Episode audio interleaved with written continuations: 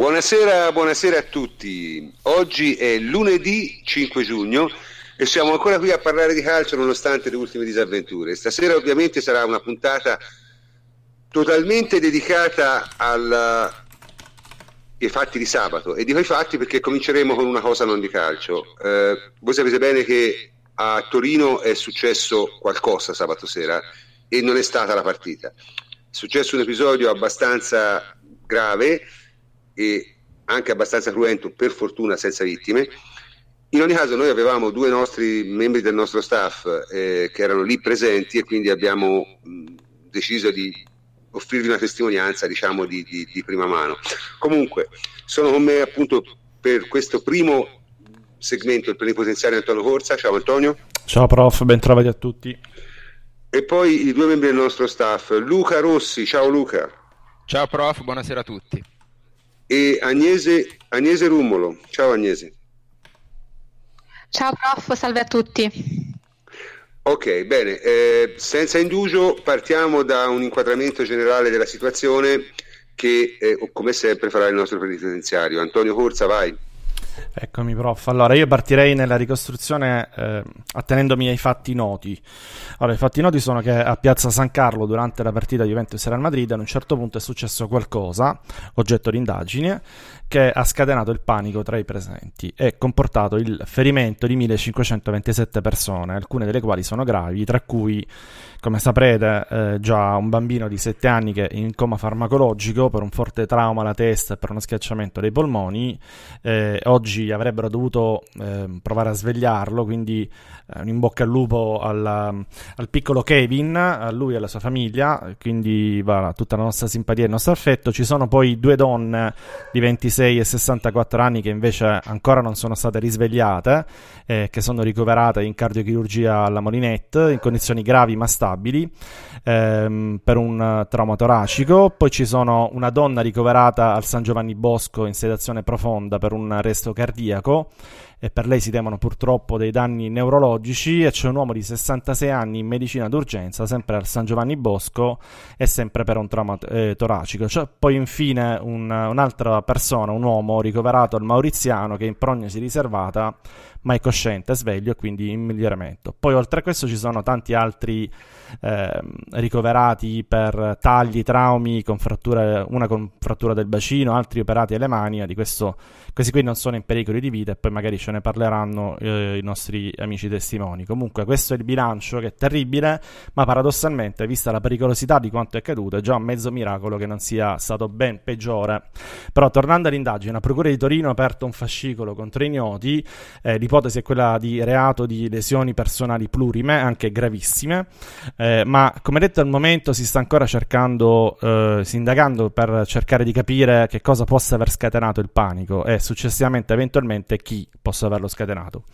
Eh, al momento non risulta nessuno indagato, sono stati interrogati due ragazzi, eh, ma sono stati rilasciati già ieri sera. Uno di questi è il ragazzo che avrete visto a petto nudo con lo zanetto che è, è finito un po' su tutti i giornali, su tutti i siti, eh, grazie a un video che è diventato virale, ma non c'entrava poi con quanto accaduto. Ok, Antonio, ti, ti interrompo un secondo per dirti che i nostri ascoltatori ci hanno dato un'informazione in diretta dicendo che il bambino Kevin che citavi prima è uscito effettivamente dal coma. Bene, bene, bene, bene, bene. Molto, molto contenti di questo. Bene, bene, bene.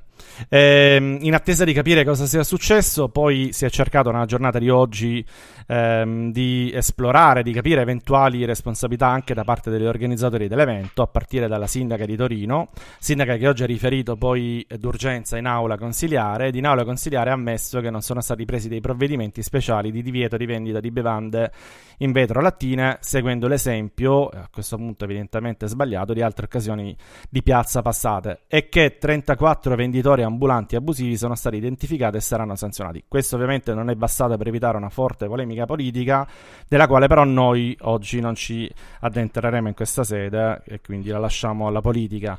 Ehm, quindi la situazione è questa, che siamo ancora in attesa di capire eh, quello che è successo eh, in realtà e le cause eventualmente se ce ne sono, ce ne sono di, quello che, di, quello che, è successo però eh, non abbiamo ancora elementi per esprimere giudizi però abbiamo delle testimonianze come dicevo quindi eh, passerei a sentire eh, la testimonianza innanzitutto di Luca e poi a seguire di Agnese Sì, va bene. Due dritte per contestualizzare. Piazza San Carlo era transennata per far sì che la gente entrasse da dei punti specifici dove sono stati effettuati dei controlli per chi entrava. Quindi queste transenne sostanzialmente hanno formato un recinto. Bene, la fonte del pericolo è stata eh, vicino al maxi schermo sul lato sinistro. Io mi trovavo invece da tutt'altra parte, dalla parte opposta, cioè ero a metà piazza sul lato destro sotto i portici, quando cinque minuti dopo il terzo gol del Real Madrid ho visto questa gente girarsi e cominciare a scappare e urlare. Eh, io in quel momento non ho sentito assolutamente nulla, né esplosioni, né, né petardi, né spari, non ho, non ho, sentito assolutamente nulla. Mi sono girato, ho provato a scappare, ci ho rimesso lo zaino perché non sono riuscito a prenderlo e girandomi stavo per cadere, stavo cadendo e cadendo addirittura perso gli occhiali che non sono più riuscito a recuperare perché sennò voleva dire rimanere schiacciati ed, è, quello era il rischio più grave diciamo del momento. Correndo ho sentito sulla mia pelle per l'appunto delle gocce d'acqua e nella mia ignoranza ho addirittura pensato che ci fosse qualcuno in mezzo alla piazza che stesse eh, lanciando acqua a caso e che la gente si stesse quindi spostando per evitare di essere bagnata. Sta di fatto che poi dopo un 5-10 secondi di corsa ci siamo fermati tutti perché era impossibile defluire proprio per le transenne di cui parlavo prima, eravamo recintati, quindi tutta la gente era ferma, eravamo tutti schiacciati e quindi c'era gente che urlava disperata, gente che predicava calma, eh, gente che eh, non riusciva a respirare quello lì per me è stato il momento più brutto perché essendo fermo e non potendo scappare mi sono detto che se fosse successo qualcosa probabilmente eh, non ci sarebbe stata granché speranza. Tra l'altro girandomi ho visto una ragazza di fronte a me che aveva la maglietta tutta insanguinata e quindi ho davvero pensato che fosse successo qualcosa, contrariamente alle mie sensazioni, a quello che avevo sentito. Sta di fatto che dopo un minuto in cui siamo stati fermi siamo riusciti di nuovo a scappare e, usci- e sono riuscito a uscire da Piazza San Carlo. Io ero con un mio amico in questa corsa, l'ho, l'ho perso, non l'ho più trovato. E uscendo da Piazza San Carlo ho visto gente che imprecava, ho visto un bambino appoggiato a una colonna che vomitava, poverino. Eh, sta di fatto che poi usciti da Piazza San Carlo ho preso una via, sinceramente non mi ricordo nemmeno quale, eh, perché non so nemmeno dove sia andato in quel momento, non ci stavo pensando, ma ho visto altra gente che di nuovo diceva di scappare, diceva, urlava che c'era un pericolo. Allora anch'io per paura mi sono di nuovo messo a scappare, a correre, e sono arrivato fino in Piazza Castello dove sembrava ci fosse totalmente un'altra realtà, tant'è che alcuni ragazzi che erano lì mi hanno detto ma perché ti sei spostato se la partita non è nemmeno finita? Lì nessuno sapeva sostanzialmente nulla, sembrava davvero di essere arrivati in un altro universo.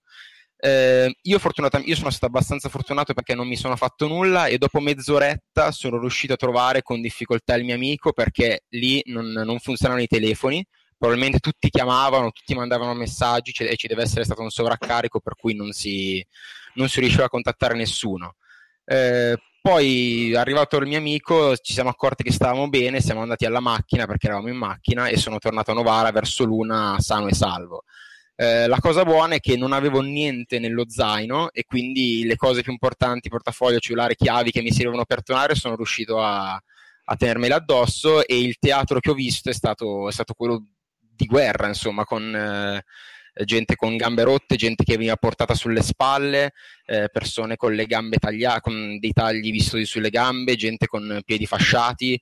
in Piazza Castello c'era gente che urlava dei nomi di persone sperando di poterli trovare. Quindi è stata senza dubbio una brutta esperienza, per, diciamo che per fortuna non mi sono fatto niente. Ecco. Ti ringraziamo della tua testimonianza Luca e adesso passiamo un attimo Grazie a Agnese. Agnese, eh, mi, mi, stai sentendo? Sì.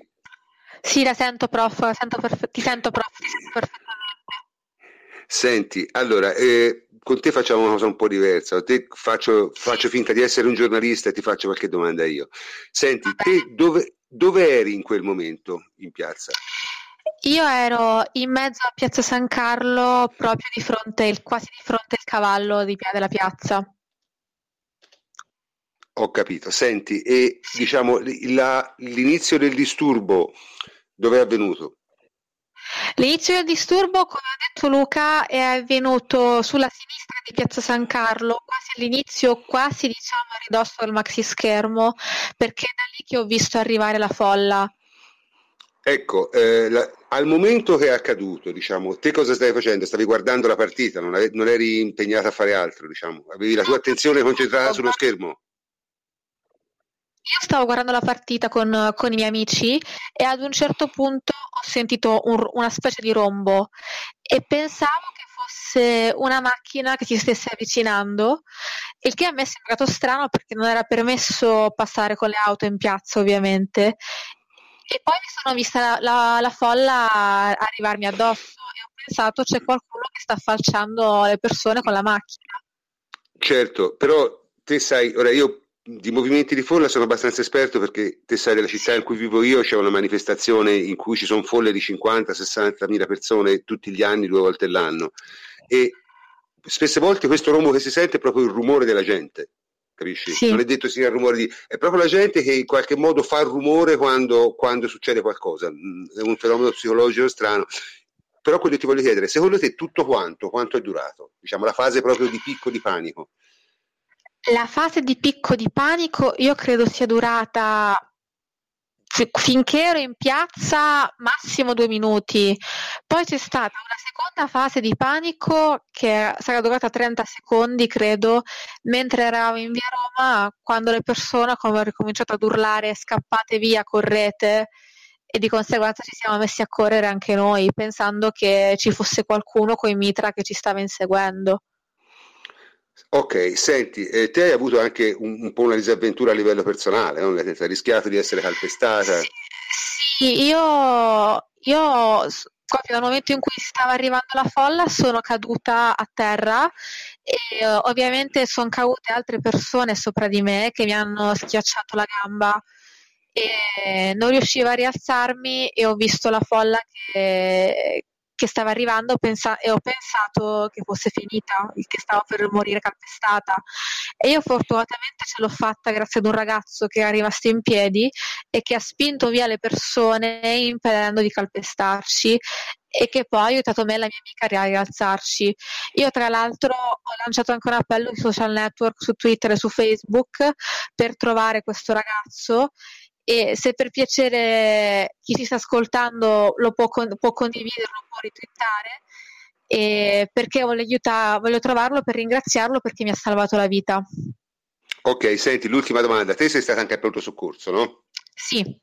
sì. E confermi che la maggior parte, diciamo, dei, dei, dei, dei feriti era gente che aveva subito comunque tagli dovuti ai vetri in terra, questa è l'idea. Sì, Esatta, esattamente, esatto. Come ha detto Luca, c'erano tante persone con i piedi fasciati perché comunque nella, fo- nella foga hanno perso le scarpe e hanno dovuto camminare sui vet- sca- correre e camminare sui vetri rotti perché la piazza era completamente ricoperta dai cocci delle bottiglie di vetro che si erano rotti nella, nel fuggi fuggi generale gente che comunque aveva tagli profondi sulle gambe, sulle braccia e, e tutte le magliette insa- insanguinate. Ok Agnese, ti, ti, ringraziamo, anzi vi ringraziamo della vostra testimonianza, eh, non possiamo dilungarci più di tanto anche perché eh, a parte abbiamo altre cose di parlare, ma poi perché ancora la cosa è troppo diciamo recente e non vogliamo dire cose che poi si potrebbero rivelare errate o improprie, ci teniamo molto a fare una corretta informazione. Quindi saluto Luca Rossi, ciao Luca, Grazie ciao, di essere intervenuto. Buonasera a tutti, ciao. E eh, saluto anche Agnese Rummolo. Eh, buonanotte Agnese e ci, e ci sentiamo, d'accordo? Bene, eh, adesso comincia eh, la seconda parte della trasmissione e eh, in questo momento mi sento di dover dire due o tre cose. No? La cosa principale è eh, abbiamo perso abbiamo perso e di perdere succede. Eh, come abbiamo perso, perché abbiamo perso e il modo in cui abbiamo perso sarà l'oggetto della, pross- della prossima ora, circa ora e mezza di trasmissione, però una cosa va detta, cioè io sono molto, molto, molto orgoglioso di come nessuno del nostro staff, nessuno, eh, subito dopo la partita sia andato a, diciamo, sui social a pronunciare delle minchiate inarrestabili e irrefrenabili e anche stupide. Perché, ripeto, n- nessuno pretende che la gente stia calma, ma chi si atteggia a in una certa maniera, cioè chi va a fare ospitate a Juventus Channel, chi va eh, si atteggia come guru del tifo su trasmissioni radio e cose così, avrebbe il dovere, secondo me, di mantenere un atteggiamento di un certo tipo. Perché? Semplicemente per il fatto che, come diceva lo zio Lomo Ragno, maggiori poteri, maggiori responsabilità. Vuoi essere la voce, una voce pubblica, hai delle responsabilità pubbliche. Non puoi fare il guru quando vinci e il eh, tonino, il panellaro quando perdi. Non è una cosa che va bene ma nessuno di noi l'ha fatto e io ne sono felice. E quindi saluto i complici che sono arrivati adesso e sono Enrico Ferrari, detto Henry, ciao Henry. Buonasera a tutti. E ovviamente Davide Terruzzi, ciao Davide. Ciao da Tonino e Padellaro, buonasera a tutti. Se, no, comunque vi dico, ci dovrebbe essere anche Francesca Andrianopoli, eh, però è, è in ritardo ovviamente, quindi noi ormai abbiamo lo vedremo arrivare tra un po' e quando arriverà eh... è in ritardo anche quando deve cominciare dopo. È in ritardo, sì, sì, sì, ritardo. è fantastico è fantastico. Eh, è, una meraviglia comunque eh, niente direi di cominciare serenamente con eh, l'analisi date della partita che è stata fatta da eh, Davide Terruzzi sul nostro sito teralbus.it e cominciamo dal primo tempo perché il primo tempo è stato molto molto molto molto molto positivo e nonostante quello che molta gente pensa, perlomeno per me, e quindi sentiamo un po' Davide che ci parla del primo tempo. Ma sì, tutto sommato credo che il primo tempo sia stato ben disputato da parte della Juventus. Eh, I primi dieci minuti in particolare sono stati ottimi, nel segno che la, la, la squadra aveva approcciato bene alla finale di Champions eh, la Juventus era in campo con eh, il 4-2-3-1 classico con Barzagli come terzino destro e Dani Alves come ala, mentre Real abbiamo visto cioè, i dubbi di formazione dei quali avevamo parlato anche nel corso dell'ultima puntata del nostro podcast, eh, li ha risolti con la logica, quindi ha messo Carvalla come terzino destro e Isco.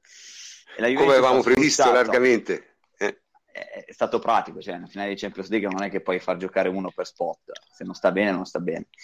E il Reale era Roma a centrocampo, il Reale come sempre sovraccaricava moltissimo il lato forte della palla eh, e questo eh, in fase di, di, non possesso permetteva alla Juventus di girare molto bene il gioco, specialmente sulla fascia sinistra dove si trovava spazio per le progressioni palla al piede di Alexandro con Manzukic che poi dopo tagliava più verso il centro facendo da riferimento centrale assieme a Higuain. È chiaro che la Juventus ha, ha tenuto abbastanza bene il pallone, lo ha fatto fino alla tre quarti offensiva dove è sempre mancato un po' di lucidità di, nel, nell'ultimo passaggio.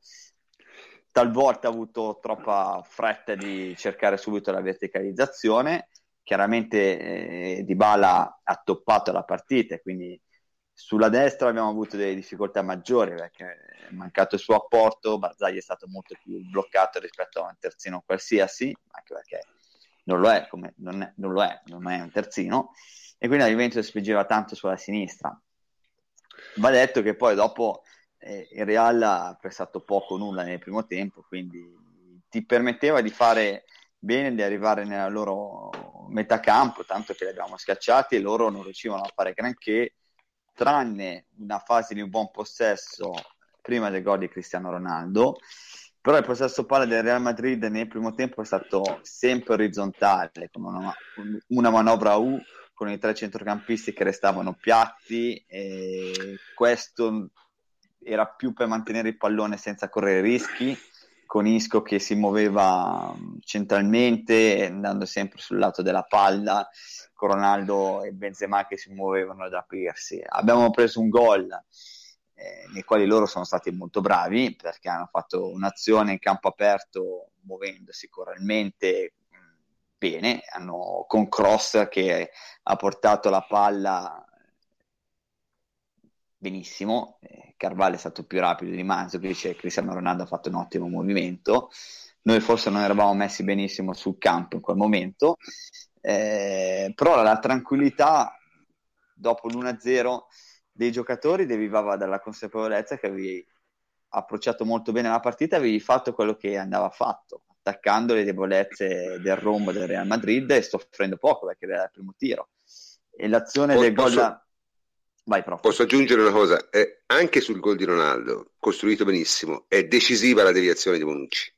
Sì. Veramente decisiva. perché mette la palla fuori dalla portata di Buffon completamente. Io non so, voi sapete bene come io la penso, no? Nel senso, la sfiga non esiste, il culo sì. Eh, e questa è la realtà. Cioè, il Real Madrid è una squadra che non è sfortunata. Poi si può discutere sul fatto che la fortuna va da belli, come diceva la mia nonna.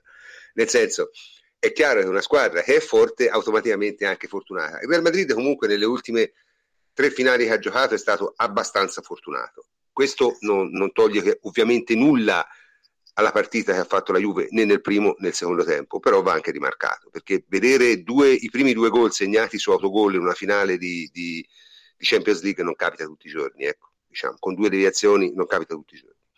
Detto questo, puoi continuare. Sì, eravamo arrivati al gol di, di Manzuc, che è stata una bellissima azione dal mm. punto di vista tecnico, cercando sempre di sfruttare la, il lato destro della, del Real Madrid alla nostra sinistra con questo lancio in diagonale di Bonucci, poi dopo Higuain e Mandzukic, soprattutto il croato che si inventa un grandissimo gol, uno dei più belli nelle finali di Champions. E purtroppo, come è successo a quello di Del Piero, eh, resta negli annali per la sua bellezza e rientra nel tabellino, ma è stato inutile. E, e, poi dopo il gol la Juventus ha avuto un buon momento, ma soprattutto anche con il pressing la Juventus nel primo tempo non permetteva a Real Madrid di costruire agevolmente il proprio gioco. Eh, ci sono stati tanti palloni intercettati sul loro cambio di campo, insomma eh, era più di un'impressione, era la, la, la certezza della Juventus che controllava il campo, controllava bene eh, gli spazi e riusciva a controllare anche il pallone, tanto che Real Madrid eh, a parte una fase di possesso palla prima del fischio dell'intervallo aveva fatto veramente poco e quindi si è andati all'intervallo con uh, l'impressione ok dai ci siamo perché comunque stiamo facendo mm. la partita bisogna stare tranquilli non bisogna concedere loro il contropiede perché solo così ci possono fare male perché era una partita controllata e personalmente era come mi ero immaginato questa finale cioè nel senso Perfetto. che la Juventus in qualche maniera faceva la sua partita e Real Madrid che andava spesso in contropiede. Ok, intanto è arrivato Francesco. Ciao Francesco. Ciao prof, ciao a tutti.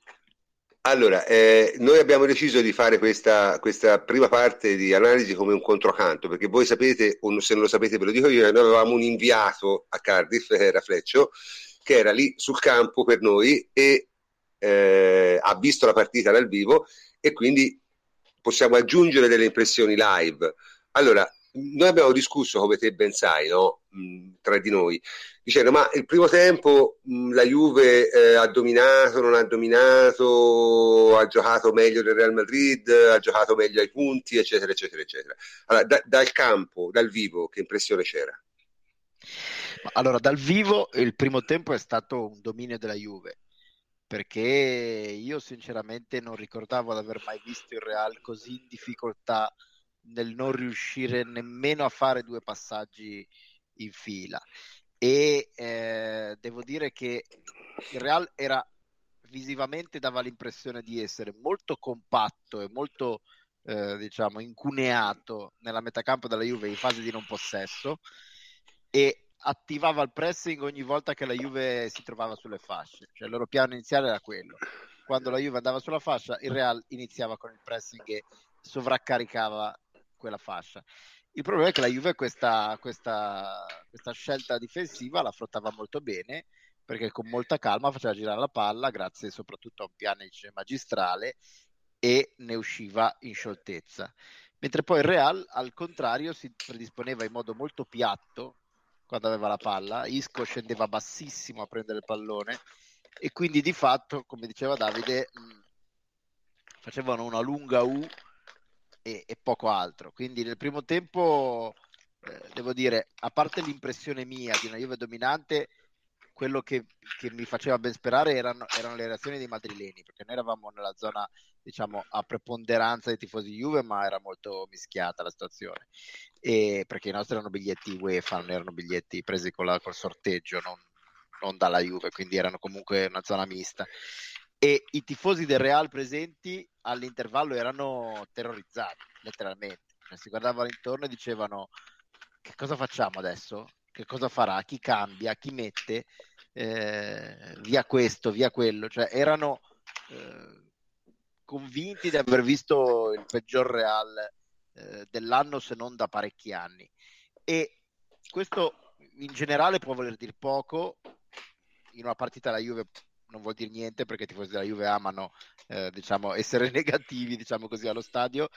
I tifosi del Real però sono delle bestie particolari, cioè il Real anche se perde 6-0 loro sono convinti di aver giocato alla grande e di meritare di aver vinto 6-0 loro. Quindi io dei madrileni che conosco bene perché mio fratello ha vissuto a Madrid per, per un anno, dei madrileni che dicono cosa facciamo adesso, eh, non l'abbiamo vista io non li avevo, non avevo mai visti. Quindi obiettivamente il primo tempo è stato il miglior primo tempo che ci si potesse aspettare dalla Juve e, e più di così al Real non puoi fare. Certo, non hai diciamo concretizzato quella superiorità per della pigrizia o imprecisione nell'ultimo passaggio soprattutto Alexandro che ha avuto Alexandro e Mansic sì. che hanno avuto prateria a loro disposizione al momento dell'ultimo passaggio sono stati molto molto pigri dico io perché cercavano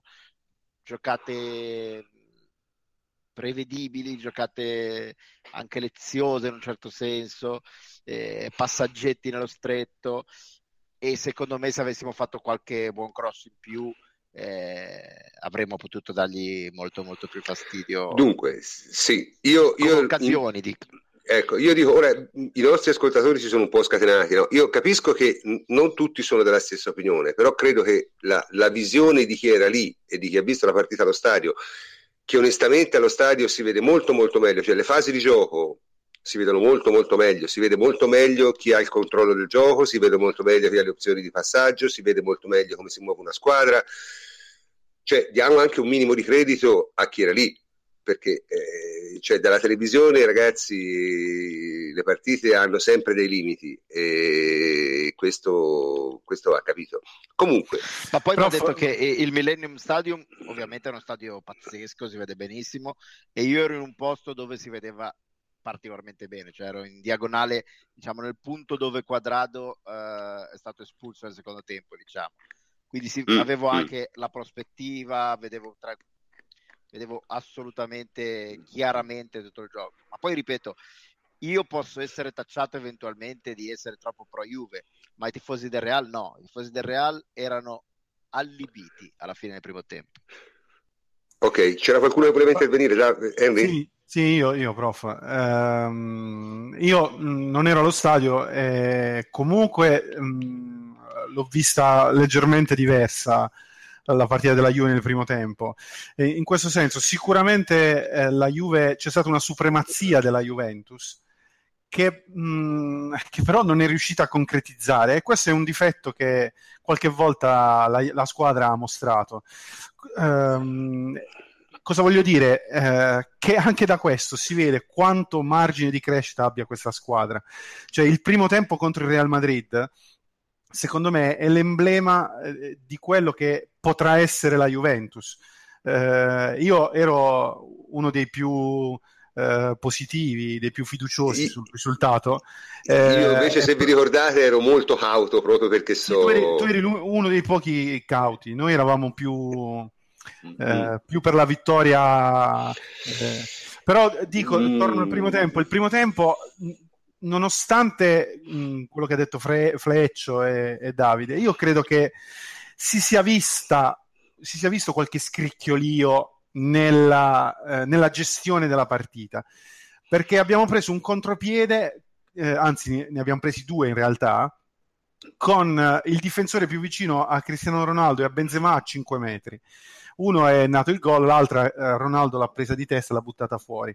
Questo nella Juve di quest'anno non si è mai visto. Ecco, se posso dire eh, una ma, cosa, ma anche detto che la Juve partita, di quest'anno eh, cioè, non ha mai trovato il Real, cioè, nel senso esistono sì, anche gli avversari. Però, però il Real, avete detto anche voi, il Real era le corde, cioè il Real tu avevi impostato bene la partita, cioè il primo tempo, non sei riuscito a, a, a chiuderla, ok, per uh, vari motivi.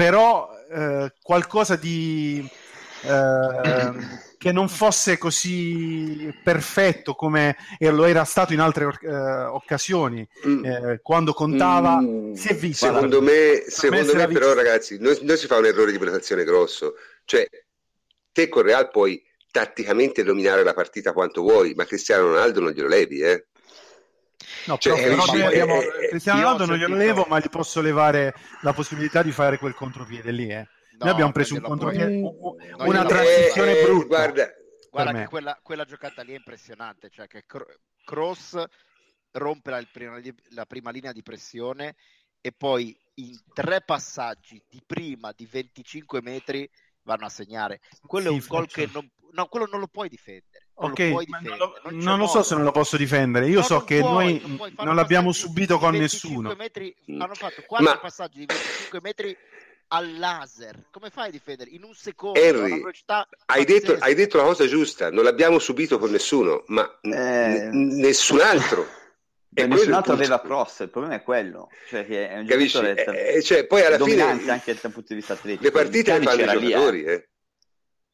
Piani c'era cioè, lì. Quell'azione lì la, la, Roma, quell'azione lì la Roma non la può fare, il Monaco non la può fare, neanche il Barcellona secondo me la fa un'azione così, perché loro non giocano così di prima e così in verticale. Poi io lo, lo, l'ho scritto anche, cioè secondo me in parte Henry ha ragione, nel senso che comunque è vero che soprattutto Bazai non spingendo mai era talvolta troppo distante dalla, dall'uomo più vicino. Eh, però l'impressione rivedendo questo portava volte, anche gli altri a stare male. Questo portava Chiellini, volte... Chiellini non si è visto quasi mai. Sai cioè, qual era Chiellini... eh. secondo me loro avevano paura perché è una finale di concedere troppo spazio alle proprie spalle. E quindi più che, piuttosto difendevano in, in, campo aperto come è successo una volta 4 contro 4 piuttosto ti lasciavano quello ma non volevano lasciarsi eh, che ne so, con un filtrante di, di Marcelo che lancia Ronaldo Benzema in profondità. Loro quello non lo volevano concedere, quindi sono stati un po' più cauti sia nelle marcature che nelle coperture preventive. Io ripeto, io ripeto secondo me mh, la percezione che ha, e lo, lo, lo, vedo anche da ciò che stanno scrivendo i nostri ascoltatori, la percezione che ha la gente è troppo condizionata da quello che è successo nel secondo tempo. Beh, chiaro cioè troppo condizionata, è, è, evidente perché non riesce a vedere veramente quello che è successo nel primo, cioè vede tutto alla luce del secondo tempo. E del secondo tempo ne andiamo a parlare. Che è successo tra il primo e il secondo tempo? Che cosa è cambiato nel Real? è cambiato che Zidane ha fatto due mosse, fa anche tre e soprattutto il Real Madrid è salito di livello. Mm, Fletcher aveva detto bene giovedì, eh, Real Madrid inizia molto forte eh, le partite nel secondo tempo. È una loro prerogativa, una loro caratteristica e lo hanno fatto molto bene in finale perché innanzitutto eh, i centrocampisti non sono rimasti più piatti. Modric si muoveva più sul centro-destra mentre Cross era un Casemiro veniva tagliato fuori, si alzava, giocava alle spalle dei centrocampisti nostri ma Cross ha veramente dominato tecnicamente, tatticamente e fisicamente la partita. Isco non stava più centrale, si è mosso molto di più sulla sinistra e nei primi 10-15 minuti Ronaldo andava ad attaccare quella zona lì assieme a Isco, praticamente andavano ad attaccare sempre due contro due Barzai e Bonucci e ci sono state, già erano state provate nella, nel primo tempo, nei primi 5 minuti lo fanno due volte, dei filtranti di Marcelo eh, alle spalle di Barzagli e questa è stata una... l'avevano... I primi due minuti. Così, ecco, perché dovevano andare... Barzagli come terzino destro è stato individuato giustamente come un anello debole e quindi l'hanno attaccato. E... Non essendo più piatti centrocampisti, eh, loro hanno forzato ancora meno le giocate, eh, ma soprattutto trovavano sempre, muovendo bene la palla, eh, avevano più linee di passaggio e soprattutto le avevano ai fianchi del nostro centrocampo, uh, sul lato opposto della palla, sul lato debole. E, e, quindi ci hanno schiacciato. Non è che la Juventus si è schiacciata per scelta, ci hanno schiacciato.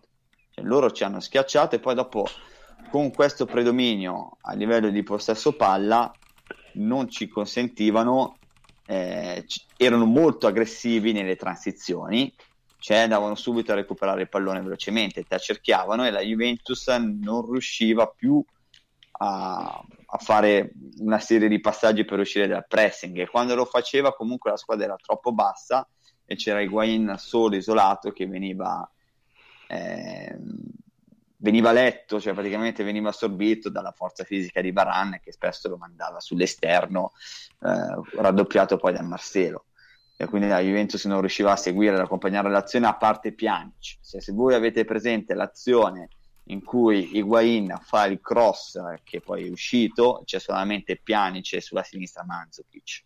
Erano solo certo. gli unici che riuscivano ad accompagnare l'azione. Poi dopo il Real Madrid ha pressato molto di più, ha pressato bene, un pressing offensivo, le due punte hanno cominciato a uscire ed attaccare le ricezioni dei due difensori centrali. Il Real non era più a Roma, ma con Isco a sinistra e Modric a destra. I due centrali non stavano sulla stessa linea, ma erano sfalsati, con Cross che praticamente andava a prendere il centrocampista più vicino alla palla e poi dopo andava, continuava il pressing da solo. Cioè, l'azione nella quale fa il fallo su che dire si prende la munizione. Lì è, è un dominio atletico di questo giocatore, è impressionante. Vabbè, ma voglio dire, Quindi, non abbiamo sofferto molto la loro fisicità e, e la loro capacità nel palleggio e, e, quindi non riuscivamo più a uscire. Il problema è stato allora, questo, nei 10-15 esatto. minuti ci poteva essere qualche accorgimento, ma con quelle mosse lì eh, noi siamo, siamo, andati nel panico, diciamo, perché non, abbiamo capito che probabilmente la stavamo perdendo. Allora, eh, io parto da un altro presupposto e, e francamente trovo abbastanza, cioè, mh, a me non piace il modo in cui molti dei nostri ascoltatori stanno esaminando la partita, perché non è il modo giusto di farlo. Cioè, non, eh, il problema è che quando te giochi contro una squadra forte, vivi di equilibri precari e alterare un equilibrio precario eh, non, non è così, cioè è veramente a volte un, un niente. L'altra cosa che voglio dire è che, insomma, secondo me, fare il primo tempo in cui te domini, non domini, non lo so, ma giochi meglio del Real Madrid, sicuramente hai più occasioni di loro, sicuramente tieni il campo meglio di loro, non è una cosa da poco. Cioè, con il Barcellona non l'hai mai fatto tre anni fa. E questo è il punto con il Barcellona si stava preso a pallate. Per un tempo, hai tenuto perché hai tenuto difensivamente, perché in difesa sei bravo, ma voglio dire, con Real Madrid questo non era successo. E di fatti, se io mi ricordo bene, noi ci siamo sentiti tutti nell'intervallo, l'unico che aveva delle perplessità e che diceva, ma insomma ragazzi, la partita è comunque difficile, insomma, so, Real Madrid una squadra forte, insomma, bisogna stare attenti, ero io perché gli altri erano tutti sicuri che il primo tempo fosse preludio a un secondo tempo migliore. Quindi vuol dire che non ha sbagliato, e questo è il discorso fondamentale. Fleccio, mh, mm, te che ne pensi, che eri lì? Eh, ma è andata esattamente così. Eh, diciamo, visivamente, così come visivamente era molto chiaro quello che succedeva nel primo, dal primo minuto è stato chiaro che Real e qui bisogna dare atto a Zidane, pur senza cambiare giocatori e senza cambiare schema, ha cambiato totalmente la squadra, perché quella che nel primo tempo era una squadra stretta quando, attacca- quando difendeva e larga quando attaccava, è diventata una squadra stretta quando attaccava e larga quando difendeva, l'ha proprio cambiata totalmente. E, e questo significava che eh, Isco aveva molta più, molto più, stava molto più avanzato e quindi giocava tra le linee e, e, e riusciva a creare una circolazione di palla in posizione molto più avanzata, ma soprattutto difensivamente, restando piatti e non andando più a, ad aggredirci sulla linea laterale, ma semplicemente formando una linea di pressione orizzontale. E giocavano, hanno trasformato la partita in una serie di uno contro uno in cui la loro qualità superiore è venuta fuori. E il, secondo go- il terzo gol è assolutamente emblematico perché da una situazione di una brutta palla di Casemiro eh, che Chiellini respinge in modo abbastanza agevole, eh, Mandzukic viene anticipato da Modric e da un lato si può dire certo errore individuale di Mandzukic che non dovrebbe essere anticipato da Modric, ma dall'altro era particolarmente evidente dal vivo che nel primo tempo Modric non sarebbe stato lì, cioè Modric esatto. davanti a Mandzukic perché tatticamente il Real ha cambiato tutto. Perché nel primo tempo Modric non si sarebbe mai trovato a tre passi da Mandzukic e in condizione di anticipare Mandzukic. No, non ci si sarebbe mai trovato, infatti non ci si è mai trovato. Un Real più largo, più ampio, eh, permetteva anche quelle giocate in anticipo eh, che loro hanno sfruttato, eh, per esempio quell'occasione lì, ma l'hanno fatto molte, molte, molte altre volte. E poi va detto che anche lì eh, c'è la qualità dei giocatori, perché Modric eh, va in anticipo su Manzukic, recupera palla in zona avanzata e va bene, però poi da lì Modric capisce con l'istinto che ha solo il campione che in quel momento la Juve per un secondo è scoperta e Modric dà la palla a Carvajal e attacca lo spazio, cosa che Modric non è proprio il suo pane attaccare lo spazio, però lui visto che se lo sente che quello è un momento in cui lo spazio va attaccato, lo attacca e va in porta praticamente va sul fondo con una giocata da ala pura che non è proprio nelle corde normalmente di Modric. Quindi anche lì, solito discorso, nel momento in cui una squadra trova la, la soluzione eh, difensiva, eh, diciamo tattica, eh, il, risolve il rebus tattico a suo favore e poi è anche eh, tecnicamente più forte, eh, lì non è che ci sia molto da fare eh, e vincono loro e vincono meritatamente. Così come il primo tempo era stato tatticamente un dominio della Juve, che anche qui tattica, dominare tatticamente non vuol dire devi vincere, dominare tatticamente devi, vuol dire devi concretizzarlo. Poi se non lo concretizzi, quel dominio non te ne fai niente, e siamo tutti d'accordo. Certo. Però, così come il primo tempo era stato un dominio Juve, il secondo tempo è stato un dominio Real. E devo dire che per quanto sia vero che la, la, la, deviazione è assolutamente fortuita, quella che porta al gol di Casemiro. È anche vero eh, che viene da minuti eh, allora, minuti in cui il Real eh, era... Fleccio, siamo tutti d'accordo, però... È vero, però alla fine te sai bene che il calcio è uno sport fatto di episodi e può benissimo succedere che te stringi i denti 10 minuti, ti prendi una pallata, non prendi gol e la partita cambia un'altra volta. Quindi voglio dire, non, non, sì, sì, può purtroppo, però... purtroppo, è fatto, purtroppo il calcio è episodico e in quell'episodio il Real ha avuto un culo della Madonna perché Casimiro tira a 40 metri per liberarsi della palla, trova una deviazione e finisce nell'angolo. Quindi in quell'episodio il Real ha avuto un culo straordinario. Poi te mi dirai, ok, sì, va, però... va, inquadrato nel contesto e io sono perfettamente d'accordo, però quante volte abbiamo visto una squadra che attacca, sembra dover segnare da un secondo all'altro e poi non lo fa? No, no, cioè, per, se... per, esempio la Juve nel primo tempo, per carità. Però no, quello che dicevo io eh, cioè... cioè... il singolo episodio è fortunato, è fortunoso. Esatto, ma, ma si, cioè... si, si, colloca in un contesto in cui il Real di episodi ne aveva costruiti e io sono perfettamente d'accordo, sono perfettamente d'accordo. Lo stesso, sono... lo stesso, tiro di Casemiro arriva da un episodio favorevole sì. alla Juve, nel senso che eh. Casemiro arriva a tirare perché il Real va in porta con la stessa azione del gol di Ronaldo e solo per un miracolo fortuito il tiro nell'angolo viene preso da, da Alexandro che stava buttando per terra quindi e su quella respinta arriva Casemiro e, e fa il tiro da Domenica Segna ma voglio dire una, un, neanche un secondo un decimo di secondo prima c'era stato un episodio fortunoso a noi favorevole quindi ma non discuto su questo dico solo semplicemente io sai secondo me voglio dire se si parla della, della tattica, della cosa, eh, allora sì. Poi però non bisogna mai scordarsi che il calcio è fatto di episodi. È quello, sempre, certo. è quello, quello va, va, sempre fatto presente perché poi le partite vanno come vanno e non si può in realtà sapere come vanno. Tutte le analisi che noi facciamo sono ex post, hanno questo maledetto eh, difetto. Poi dopo, prof, c'è stata anche eh, la grandezza del Real Madrid, è stata quella di affondare il po' successivo, cioè quello del 3-1 questo è, è, quello che noi tante volte facciamo in Italia e Real Madrid invece è abituato a farlo esatto, comunque. esatto perché esatto. ci gioca sempre eh vabbè ragazzi ma voglio dire tanto poi, poi ne parleremo Cristiano par- Ronaldo penso era il secondo tiro no? Mm-hmm. sostanzialmente eh, però sui due gol fa due smarcamenti da, da, da, top, top, top. Eh, ragazzi, ma che scopriamo ora che Cristiano Ronaldo è forte? Cioè, nel senso, dire, e, si sa. E, e Real Madrid si è sapeva. forte, che nel momento in cui deve si fare, sapeva, fatto. E, e, lì la partita, beh, su, subito, nel momento in cui ha capito che doveva chiudere la partita, l'ha chiusa, l'ha sepolta e lì okay, è finita, perché perfetto, poi dopo 30 perfetto. minuti non contano più nulla. Non contano più nulla, ma siamo tutti d'accordo. Eh, allora, la domanda però che sorge spontanea è a questo punto che cosa si sarebbe potuto fare. Ora c'è, c'è eh, Henry che eh, non vede l'ora di dircelo praticamente, no? Insomma, eh, da fare in realtà, secondo me, per come sono andate le cose, c'era poco da fare.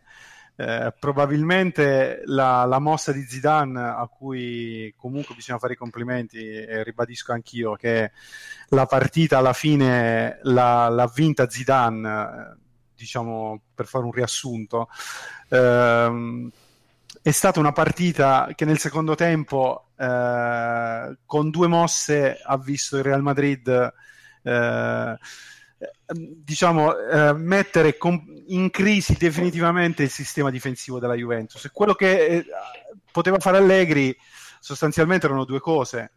Eh, chiaro, col senno di poi è facile, però magari passare con la difesa a tre e quindi stringere eh, Barzagli nella zona dove si andava a inserire continuamente eh, Cristiano Ronaldo e Benzema gli rigirava intorno perché loro poi hanno giocato tutte le seconde palle fuori dall'area di rigore in quella zona, eh, anche l'ultimo gol, quello vabbè, che arriva in 10 contro 11.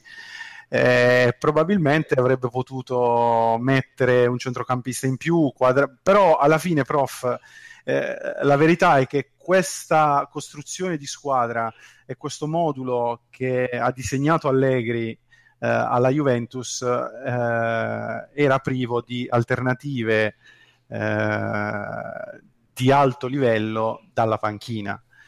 Eh, esatto, studiamo, se, eh, quindi mh, mm, alla fine cosa poteva fare Allegri? Eh, magari poteva fare qualche cambio un po' prima, possiamo dirle tutte, però secondo me non avrebbe cambiato eh, l'andamento della gara. Quello che io penso è che, e io torno sul primo tempo, è che la Juve ha gestito male i tempi della partita. Questo secondo me è, e non è da, da, noi, cioè noi avevamo imparato, cioè nel primo tempo, e, e, questo mi sembra che l'hanno detto anche i giocatori che sono stati sul campo. Sì, sono andati fuori giri. Sì, sono andati fuori giri e si è visto, si è visto in quelle occasioni che loro hanno avuto, perché noi è vero che loro hanno fatto un'azione bellissima, come dite voi, però l'hanno fatta con Carvajal, cioè alla fine possiamo parlare fino a domani, però io la Juve eh, Messi in area di rigore con l'uomo a 5 metri non è mai entrato.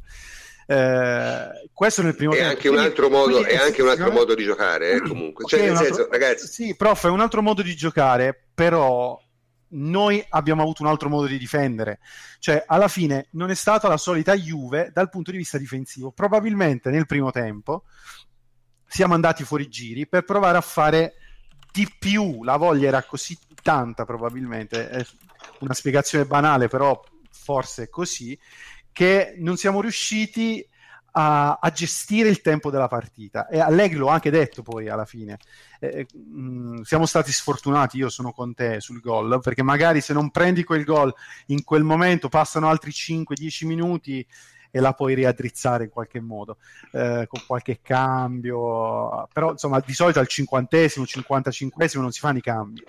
Eh, quindi mh, mm, Juve certo, è superiore magari a centrocampo nel palleggio però ci sono tanti modi per mettere in difficoltà anche queste squadre. Eh, merito a Zidane eh, secondo me il, il Real è superiore in una sola cosa in Cristiano Ronaldo. Cristiano Ronaldo in questo momento è un giocatore che non ha uguali, molto semplicemente. Perché lo stesso Messi non è pericoloso come lui. Perché Messi ha più bisogno della squadra, Ronaldo ne ha molta meno. E in questo momento è un giocatore che è un fuori classe assoluto. Questo non vuol dire che era una partita che non potevi comunque vincere, eh, per carità di Dio.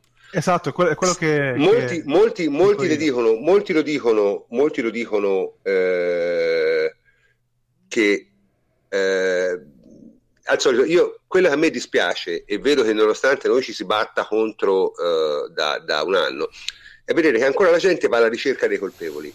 È assurdo ricercare, fare la ricerca dei colpevoli eh, in, in, in, una partita così.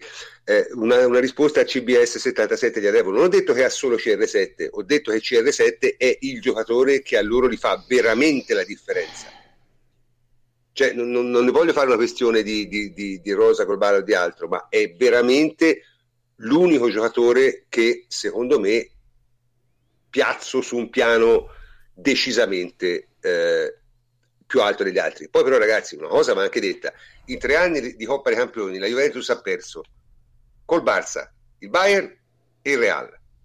Ha battuto il Barça una volta, ha battuto il Real una volta e ha fatto vedere i sorcimenti al Bayern. Insomma, voglio dire, io capisco la delusione, capisco tutto, però non si può no, non partire da, da, dai fatti. Nel senso, perdere con Real è possibile. E questo è il punto.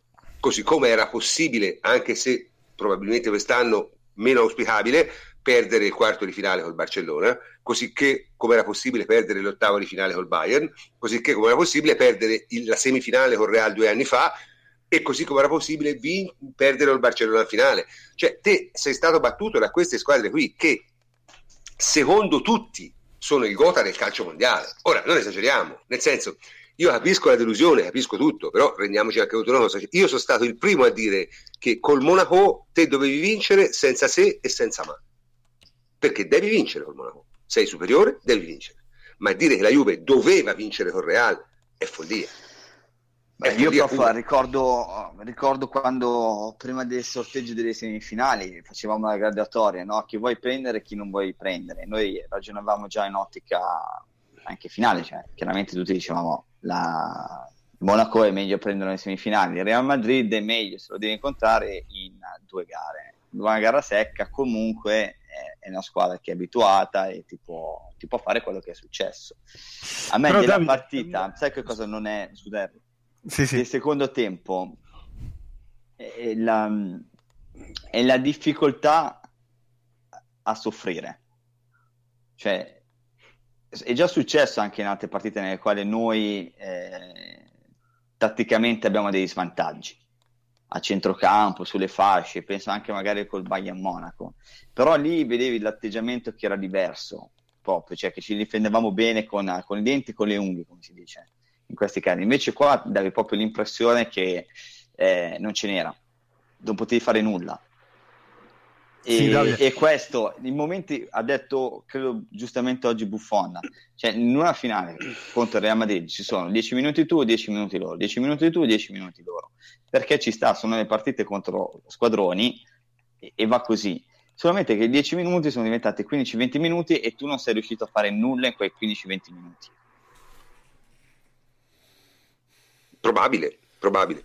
Eh, probabile. Cosa, c'è un'altra cosa che aggiungerei sulla partita, che, un'intervista che ha rilasciato oggi Modric, che secondo me è interessantissima anche per dare i giusti med- i meriti al Real, che eh, una tv inglese gli chiedeva ma come avete fatto a fare 4 gol a questa, questa difesa che tutti ritenevano imbattibile? Lui ha risposto noi l'abbiamo studiata e Zidane ce l'ha fatta studiare e ci ha fatto vedere un po' di situazioni e ci ha detto guardate questi qui se li prendi centralmente non passi, se li prendi con i cross non passi, se li prendi con i tiri da lontano non passi. Cos'è che soffrono? Entrare in area e mettere la palla dietro. Oh, basta ripensarci, è il primo e il secondo gol, oltre a almeno 10 altre situazioni simili, vengono esattamente così. Quindi questo da un lato è, è l'ennesimo, secondo me, premio e, e merito che bisogna dare eh, a Zidane perché evidentemente mm, se l'era studiata eh... molto bene. E dall'altro S- onestamente che... posso dire la mia solo chi non ha visto giocare Zidane poteva pensare che non potesse diventare un allenatore bravo. Questo io, io devo dire questo perché francamente io chi poteva esprimere su Zidane si potevano avere dubbi come esperienza non come capacità di vedere il calcio e di capire come si mette in campo una squadra. Cioè, veramente, chi aveva dei dubbi su questo era, era, aveva vissuto, cioè, o era molto giovane oppure aveva guardato le partite di Zidane eh, con la testa infilata nel sacchetto delle patatine perché non c'è altra spiegazione. Ma devo dire, io ero molto negativo su Zidane perché non vedevo uno, uno schema, non vedevo una filosofia di gioco. Eh, però senza filosofia di gioco sul, sul micromanaging, sulle piccole cose, eh, si sta rivelando un drago perché questa, eh. questa attenzione ai dettagli e, e, però e questo era per dire che oltre alla, alla cosa interessante di dire come il Real ha preparato con attenzione la partita sulla Juve ma eh, anche il fatto che non si può dire la difesa ha deluso cioè, insomma alla fine non sono sovrumani una difesa non può eh, togliere all'avversario tutte le possibili eh, occasioni e situazioni. Eh, la difesa della Juve ha evidentemente con tutte le sue forze una debolezza il Real se l'è studiata e ha avuto le capacità per sfruttarle. A un certo punto bisogna anche rispettare questo e come dicevi tu, senza andare a cercare per forza i colpevoli. Poi oggi giustamente si chiede cosa si poteva fare. Secondo me la cosa che si sarebbe potuta fare eh, sarebbe stata passare così come il Real senza cambiare giocatori è passato da un 4-4-2, come ho detto, con una forma, un 4-4-2 con un'altra forma, noi si poteva passare a un 3-5-2 tenendo gli stessi giocatori in campo senza fare nemmeno cambi. Però, ripeto, con questo è un discorso di, di, di senno di poi, poi in realtà eh, non è che sto qui a dire che Allegri è un cretino o che l'ha persa Allegri, eh, perché non bisogna lasciarsi andare ai, agli eccessi opposti, basta dire Allegri l'aveva preparata bene, anzi benissimo, tant'è vero che il primo tempo è stato eccezionale. Zidane l'ha rigirata alla grande con una grandissima intuizione e Allegri non è riuscito a fare una, una contro-contromossa. A un certo punto, stiamo parlando di calcio, è così, e, e la partita è andata così e bisogna anche accettarlo. Non è che si possa star lì a dover per forza... Ma è è uno dei misteri, è uno dei misteri della vita. Io eh, purtroppo, nel senso, no, io... aggiungiamo, prof, aggiungiamo che eh, Zidane eh, non l'aveva mai fatto tutto l'anno. E esatto. Questo, esatto. questo, è ancora un, un, un ulteriore merito da, da dare a, a, Zidane perché il cambio in corsa, il cambio tattico, io ho visto 20-25 partite del Real Madrid quest'anno eh, devo dire, probabilmente ha giocato la sua miglior partita eh, contro la Juve. Sì, sì, nelle, sì. Però per una, una, per una questione di continuità nella partita. Loro il primo tempo hanno sofferto, ma sono rimasti comunque concentrati, stretti. Eh, poi nel secondo tempo lui ha cambiato la squadra ed è riuscito a dare un... e probabilmente Allegri non se lo aspettava perché non l'aveva mai fatto, non, era, eh, non, non c'era statistica su questo. No? Non lo so, io, sai, io sono anche del parere che eh, mh, lo sport ha dei valori. Evidentemente in questo momento il tuo valore è quasi a livello delle, delle più grandi, ma non totalmente. Prof, Quindi, posso, me... posso, approfondire quel, in questo momento? Cioè, faccio anch'io una. Eh, mm. Vorrei dare anch'io, per fare anch'io un omaggio a Zidane perché quello che forse ci stiamo scordando, eh, perché tutti siamo abituati a vedere il Real quello della semifinale, della finale, un Real fantastico, in grande forma, eccetera. Ma noi forse ci scordiamo come è iniziata la stagione del Real Madrid. Eh, il Real Madrid per la prima volta, credo da secoli, è arrivato secondo nel girone forse più semplice della Champions League quest'anno.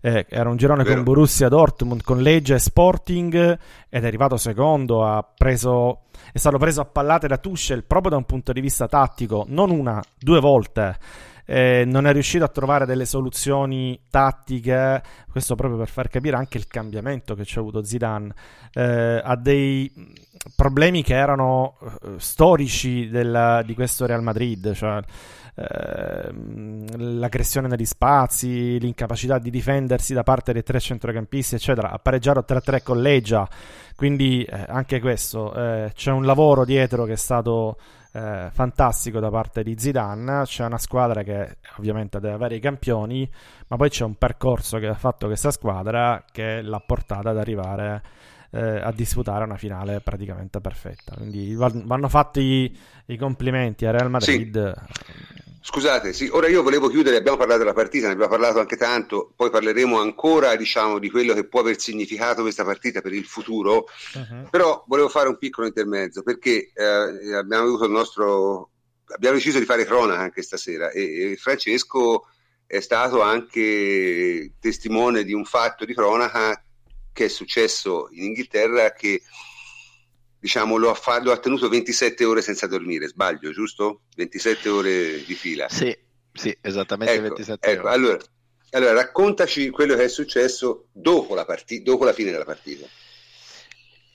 Dunque, eh, diciamo che io ero andato a Cardiff anche perché eh, mio fratello vive a Londra e quindi l'occasione era comoda perché andavamo a stare da lui e lui vive a Borough Market, quindi a 200 metri da dove è successo l'attentato di Londra. E col fatto che io e lui andavamo alla partita, eh, mentre la mia ragazza ovviamente non, non, aveva nessun interesse a farlo, lei è rimasta lì con altri nostri amici, tra cui il miglior amico e mio fratello che abita a 400 metri da casa sua e quindi a 200 metri da dove è successo l'attentato dall'altro lato. E eh, nel momento in cui noi stavamo rientrando dopo la partita, eravamo appena saliti in macchina, eh, accendo Twitter per, per vedere, diciamo, di, di, passare la nottata, diciamo così, la prima notizia che vedo è attentato a Borough Market, scrivo immediatamente alla mia ragazza, le dico, eh, sei ancora a casa di Nicola? E lei mi scrive, no, sono in un taxi e sto andando a casa di Pietro. Quindi stava, si stava proprio infilando in mezzo al delirio. Da lì ovviamente saltano le, saltano le comunicazioni cellulari, quindi io per, eh, ho fatto in tempo a scriverle torna indietro subito e di alta assist tornare indietro e torna a casa. Eh, fortunatamente quel messaggio ancora è arrivato. Eh, lei ha fatto in quel momento eh, dal taxi che erano fermi in coda. Ha iniziato a vedere la gente che scappava, tipo, mi ha detto un po' tipo film americano di quelli di delle stragi, eccetera, eccetera.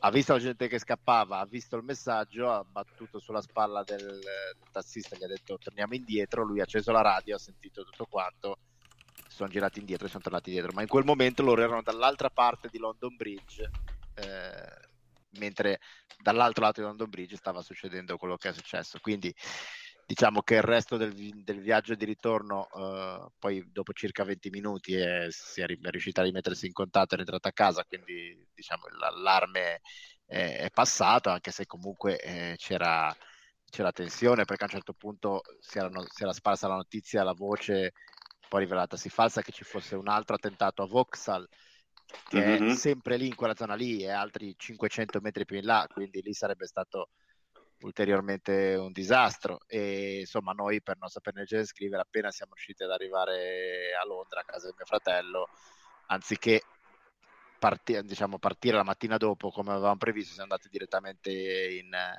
in aeroporto eh, abbiamo passato quelle ore lì in aeroporto dove dopo il controllo bagagli dove ci sentivamo più a sicuro. E diciamo che cercando di vederla dal lato positivo eh, questo mi ha aiutato a non soffrire per la partita, ecco, perché no, eh, non avevo proprio modo, eh, quando uno dice, eh, ma se perdi una finale di Champions, poi il ritorno com'è? Beh, il ritorno, se, se, se hai rischiato di finire in un attentato, eh, la finale di Champions passa un po' in secondo piano, ecco. E in tutto questo eh, mio fratello continua ad abitare lì e il suo migliore amico, la bambina di due anni, va all'asilo esattamente nel palazzo dove c'era uno dei ristoranti dove c'è stata la strage. Quindi... Eh, comunque, da, dopo questa testimonianza diretta, eh, passiamo di nuovo a, a cose di calcio che, che, è meglio. Vedo che già aveva lasciato la, la, questo, questo, accenno di vita vissuta, stava già lasciando degli strascichi nella chat e quindi evitiamo per favore, anzi vi prego, cioè, noi abbiamo voluto dare una testimonianza diretta perché credo sia nostro compito e um, finiamola qui, insomma. Non facciamo polemiche di natura politica eh, sulla chat in diretta perché diventano estremamente sgradevoli. In ogni caso, che cosa significa questa partita per il futuro della Juventus? Ecco, allora, su questo mh, vorrei che introducesse Antonio perché so che lui ha delle cose che vuol dire, insomma, in generale, no?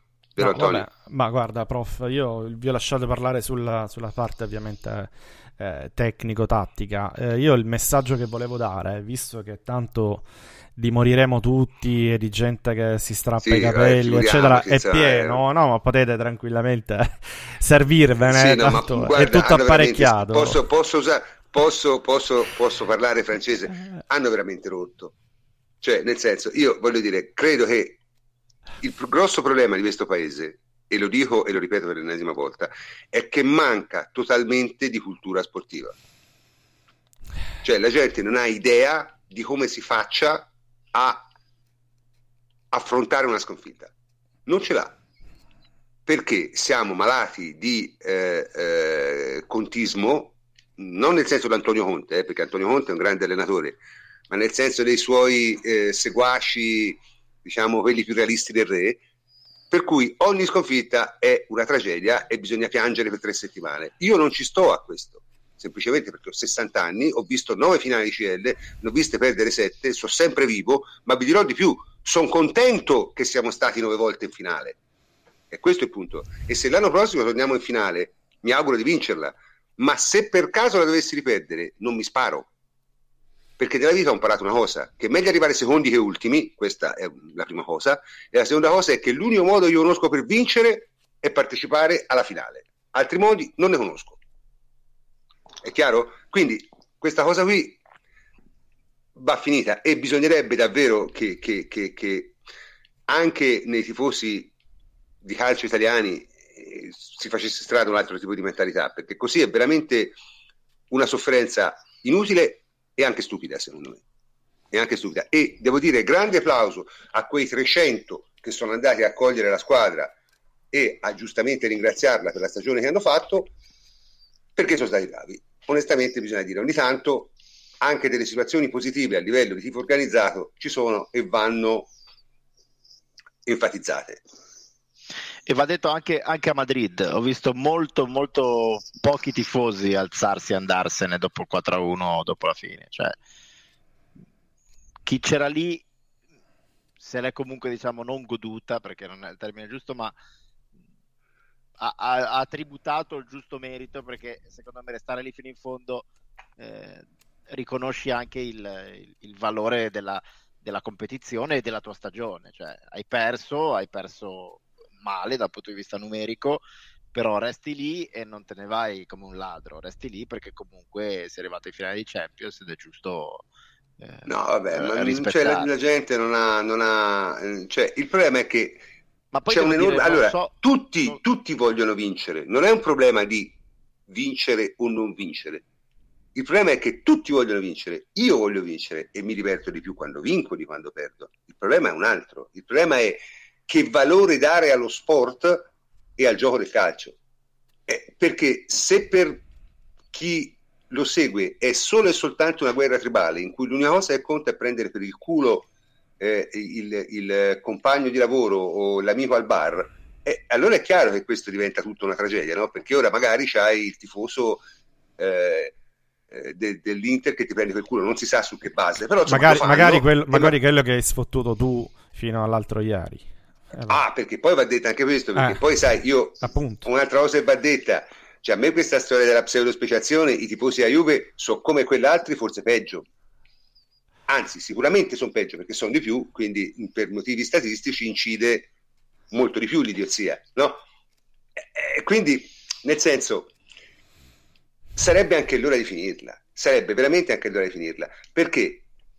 La sconfitta è un dolore e lo è sempre, ma il modo di affrontare la sconfitta è una cosa idiota, è veramente idiota e non la capirò mai per quanto mi sforzi. Sarà che io vengo da altri sport, sarà che ho un altro tipo di cultura, però non la capirò mai. Cioè, la, non la concepisco in chi si definisce tifoso di una squadra. Questo per me è, è, è, è fondamentale. Antonio, continua, no, scusami se, se sono partito. Scusa, ma... scusa, una cosa io. Tra l'altro è inconcepibile il fatto che eh, gli eroi leggendari che venivano idolatrati fino a sabato alle 20.40 adesso sono diventati dei deficienti, dei coglioni, dei cagasotto. No, ma questo è parte, veramente inconcepibile questo, ed è questo, triste. A parte questo, no, io vorrei... Ma più che triste è veramente stupido, cazzo. È, cioè, stupido, è proprio sì, stupido. No. Io vorrei dire una eh. cosa no, a chi ci ascolta, perché eh, poi comincio il mio pappone sul, sul futuro, eccetera. Però come premessa eh, vorrei, dire, vorrei chiarire un aspetto. Qui noi, quelli della radio, ma anche gli altri dello staff che eravamo in chat, seguiamo le partite in chat, ci parliamo ogni giorno di calcio eh, non è che quando perde la Juve, sì, vabbè, che cazzo, che ce frega, no, la viviamo male anche noi, stiamo male, soffriamo. Eh, il prof credo abbia spento la televisione sul 3-1, quasi tutti noi, perché non ce la facevamo proprio all'idea di vedere una Juventus così, quindi la viviamo male esattamente come gli altri.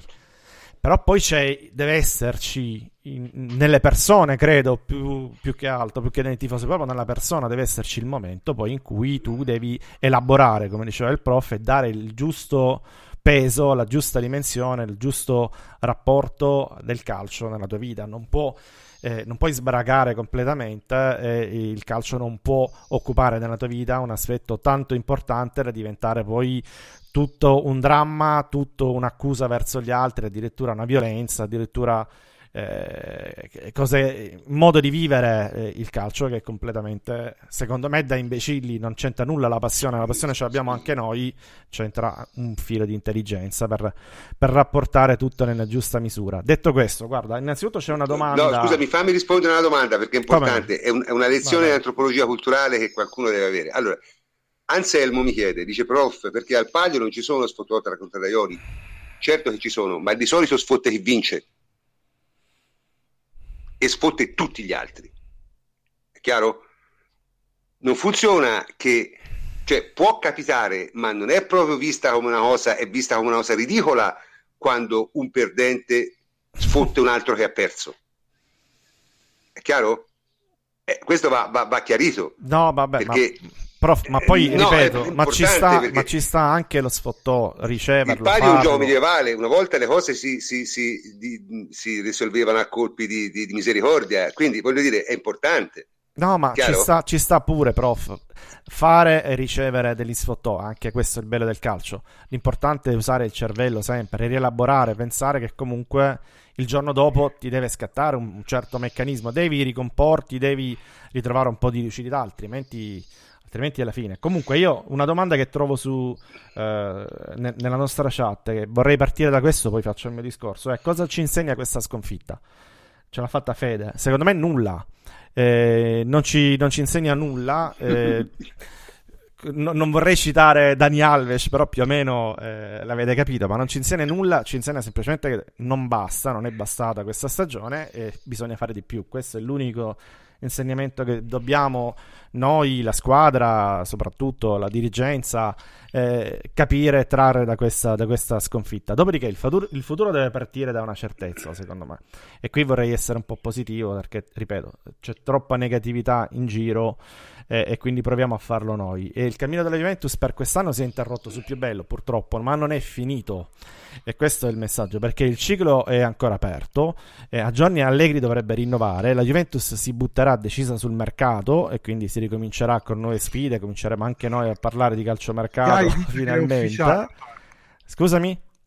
Sky dice che eh, Allegri ha, ha, rinnovato ufficiale fino al 2019. Eh, vabbè, comunque dai, diciamo che è sì, una notizia che possiamo dare per ieri, scontata. Cioè, sì, che, sì, che è una non notizia. Cioè. Esatto, esatto, resta, resterà ancora lui.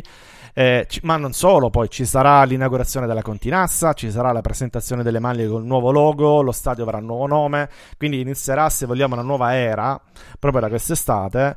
Eh, ma la Juventus non è mai stata eh, più forte di questo momento, proiettata al futuro, con un fatturato che è, è un fatturato da record, con una dirigenza che è una dirigenza forte, con un Agnelli che è stato perfetto a metterci la faccia eh, nel dopo partita e a essere un vero leader di questa società, ma anche con Paratici, Marotta e Agnelli che cambiando praticamente a mezza rosa sono riusciti a raggiungere due finali in tre anni, quindi oltre ai titoli nazionali di portiere a casa, quindi sono bravi, eh, sanno fare anche loro il loro mestiere, io, sanno io vorrei, lavorare, no? Quindi posso, partiamo... posso ricordare una cosa?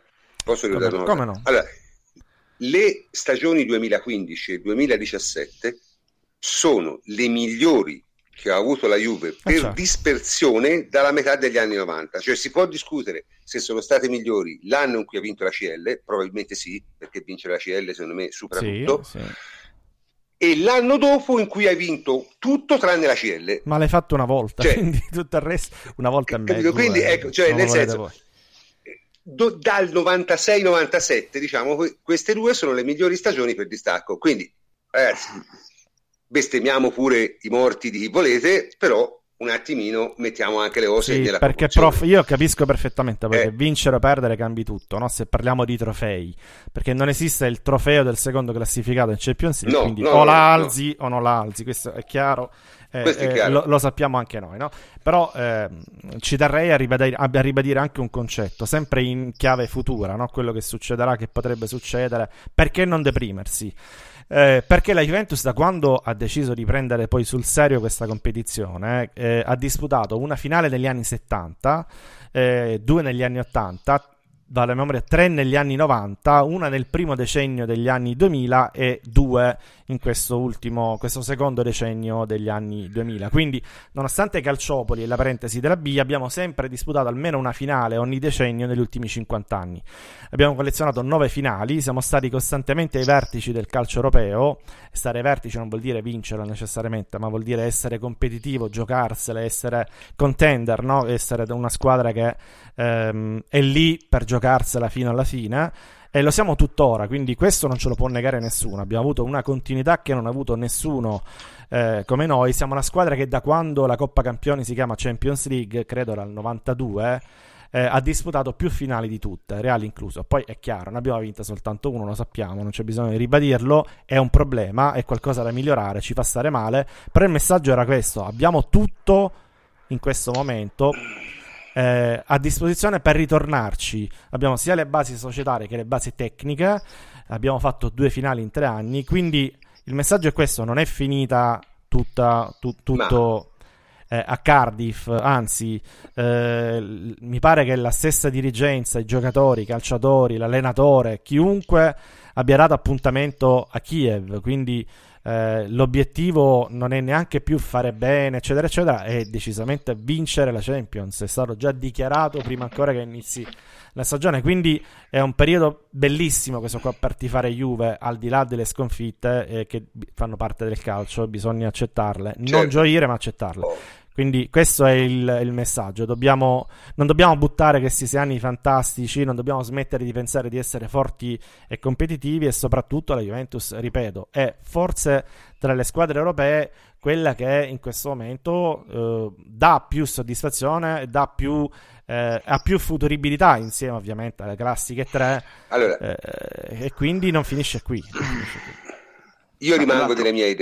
Sì, io rimango della mia idea che i miglioramenti, se avvengono, sono sempre incrementali. Nel senso, te non puoi pensare di fare tutti gli anni una rivoluzione perché alla fine fai casino. Quindi i miglioramenti devono essere incrementali. Secondo me la base di questa squadra è buona in larga parte, devi semplicemente incrementalmente aumentare la, la- la cosa, la, eh, la rosa, in qualche maniera. È così, è così.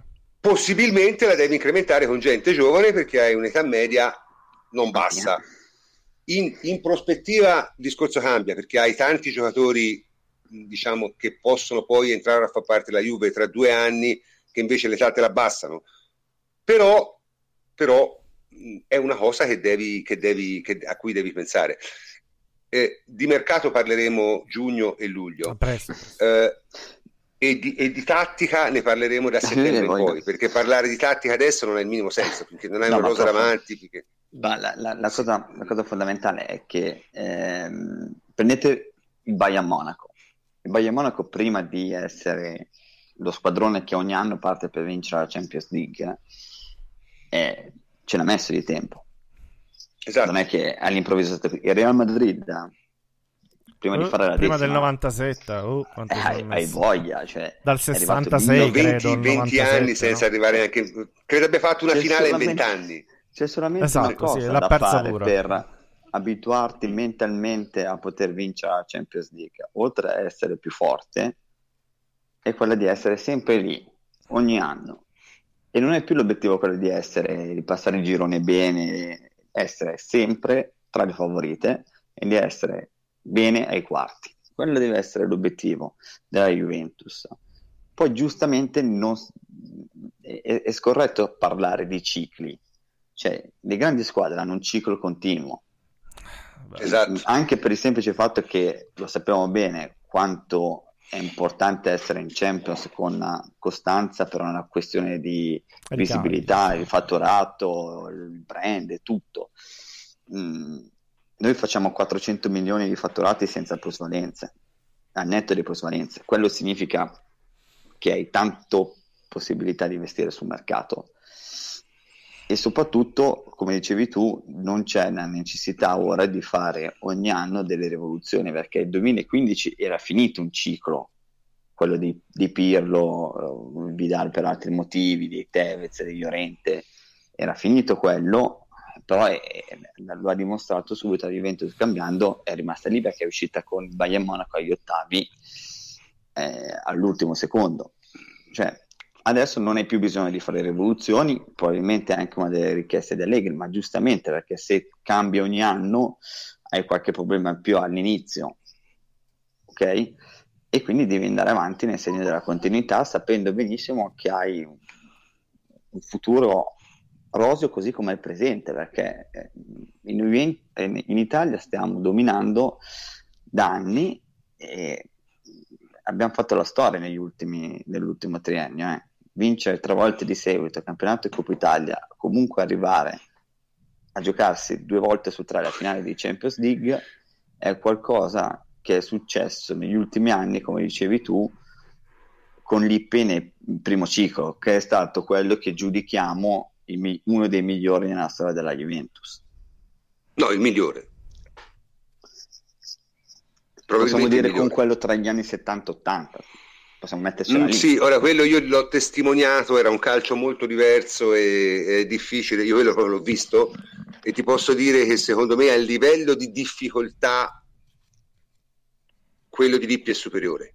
Quello di Lippi è superiore. E lì veramente per quattro anni hai fatto, anche lì comunque hai perso due finali, più o meno allo stesso modo, la gente si lamentava più o meno come ora, eh, senza rendersi conto c'è da dire però che questa volta rispetto a quegli anni lì, secondo me la di questa dirigenza è molto migliore. E se ve lo dico io che l'ho viste tutte dal 1967 in poi, forse magari vi potete fidare. Ecco, cioè una dirigenza brava come questa la Juve non l'ha mai avuta. E mi dispiace, ma mh, per, i, per, le vedove di Moggi e per le cose di questo genere, o per quelle di Boniperti, che ci sono pure quelle, non, non, non c'è paragone, secondo me, non c'è paragone. E questo lo dice la mia esperienza. Questo lo dice la mia esperienza. In ogni caso, per il resto, io credo che la cosa fondamentale sia di continuare come abbiamo sempre fatto, cioè di continuare a cercare di migliorare la squadra, di continuare a dominare in Italia e di mettersi nelle condizioni di fare lo stesso in Europa, perché la ragione per cui la Juventus vince quasi tutti i campionati è perché anche, è la, anche per la sua abitudine alla vittoria certo. è perché non ha, tranne, tranne dei, dei, dei, periodi in cui ci sono state le condizioni o forzose come quelle di eh, Calciopoli o una serie di minchiate inenarrabili degne della peggior Inter che sono state fatte negli anni fra l'85 e il 87 diciamo e il 94 eh, che di quelle nessuno mai parla perché non c'era internet, non c'era cosa, non c'erano forum dei tifosi, non c'era niente, ma io vi posso garantire che quei nove anni lì sono stati da manicomio, da manicomio dal punto di vista del, della, della, dell'organizzazione societaria. Va bene? Eh, qui mi chiede, Marotta è meglio di Moggi? Sì, sì. Dai, eh, I risultati lo dicono, chiaro? e lo, dice anche, lo dicono anche altre cose, ma comunque non ne voglio parlare.